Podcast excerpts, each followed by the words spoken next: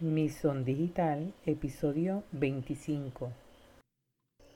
Hola, mi nombre es Sonia Ramos y te doy la bienvenida al podcast Mison Digital. Como sabes, emprender no es un camino fácil, así que con Mison aprenderás conceptos, herramientas y estrategias de redes sociales y mercadeo digital para ayudarte a emprender y crecer como profesional. Saludos, espero te encuentres bien. Aquí Sonia Ramos dándote la bienvenida al episodio 25 de tu podcast Mison Digital. Estaremos hablando hoy sobre las recomendaciones en LinkedIn, dando y recibiendo recomendaciones. Como sabemos, el Internet y las redes sociales han cambiado la manera en que las personas hacen las decisiones de compra y una de las actividades que se aporta a estas decisiones es el social proof o la prueba social. Esto es cuando tomamos decisiones basadas en lo que otros recomiendan.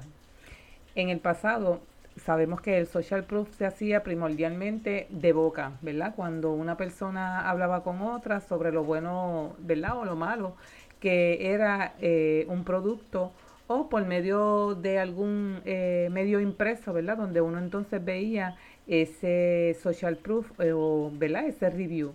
Lo que hacía que ese review o crítica en español se esparciera mucho más lento. Actualmente, con las redes sociales, ¿verdad? Estos reviews, ya sean buenos o malos, los pueden escuchar o ver a la misma vez y al momento millones de personas alrededor del mundo ya que se hacen en los sitios de internet y en las redes sociales como Facebook e Instagram, ¿verdad? Que son las, las mayores redes sociales. En las redes sociales también puedes dejar likes y comentarios ofreciendo tu opinión sobre el producto o servicio que ofrece ¿verdad? Esa, esa persona o esa empresa.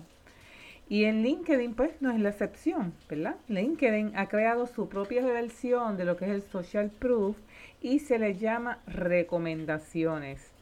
Esta es una sección en la que tu perfil, ¿verdad? Eh, consta de la misma y donde las personas pueden leer lo que opinan tus clientes sobre ti. En LinkedIn eh, las, las recomendaciones tú las solicitas y también las manejas. Y tú dices, ¿cómo que las manejas? Sí, cuando tú recibes una recomendación en LinkedIn, tú la revisas y puedes solicitar entonces a la persona que le que edite la misma, ¿verdad? Que le haga algún cambio, no que cambie, ¿verdad? La recomendación, sea buena o mala, no que cambie la recomendación, pero si no, pues que cambie el wording, ¿verdad? Para que entonces este sea de una manera profesional. Cuando, eh, ¿verdad? En otras palabras, tú apruebas esa recomendación Así que recuerda que debes pensar en LinkedIn como un motor de reputación para los profesionales de negocio. En LinkedIn las recomendaciones no solo son útiles para ti, ¿verdad? Para la persona que la está recibiendo, sino también para la persona que las da, ya que esta recomendación se muestra en el perfil de esa persona, tanto en tu perfil como en el perfil de esa persona. Ahora te voy a dar eh, tres razones por las que debes eh, tener recomendaciones en LinkedIn. Una de ellas es que las recomendaciones son parte de tu perfil profesional. Estas las le añaden credibilidad a tu presencia dentro de LinkedIn. La segunda es que es la única manera en que tú puedes mostrar que el perfil de LinkedIn tuyo es genuino es un testimonio escrito de las habilidades que tú tienes. Y tu cliente potencial estará usando esas recomendaciones para determinar la calidad de tu trabajo y tu expertise antes de que te contraten o confíen en tu producto o servicio. Y recuerda, ¿verdad? Que cuando hablamos de que de tu cliente, ¿verdad? Tu cliente potencial pueden ser, ¿verdad? Si eres un freelance eh, o una empresa, pues, ¿verdad? Clientes que compren tu producto o servicio, pero si eres una persona que está buscando trabajo, pues entonces tu cliente ideal serán los reclutadores. Así que es bien importante que tengas unas buenas recomendaciones.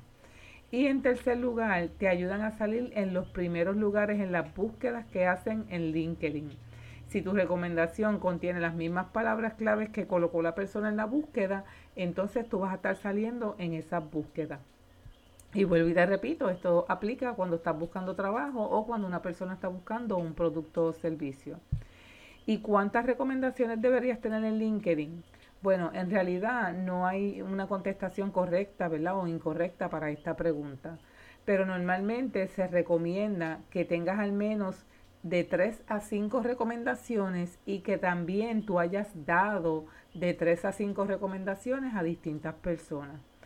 Eh, las recomendaciones las debes dar, ¿verdad? Y se deben recibir, recibir por aquellas personas con las que hemos tenido relaciones profesionales y de negocio. No debe ser un acto, ¿verdad? Para, eh, como un intercambio, un intercambio de, de, de, recomendaciones entre amistades, ¿verdad? O, o, peers eh, de trabajo. Así que es bien importante, ¿verdad? Que sean personas con las que hayamos tenido relaciones profesionales o de negocio.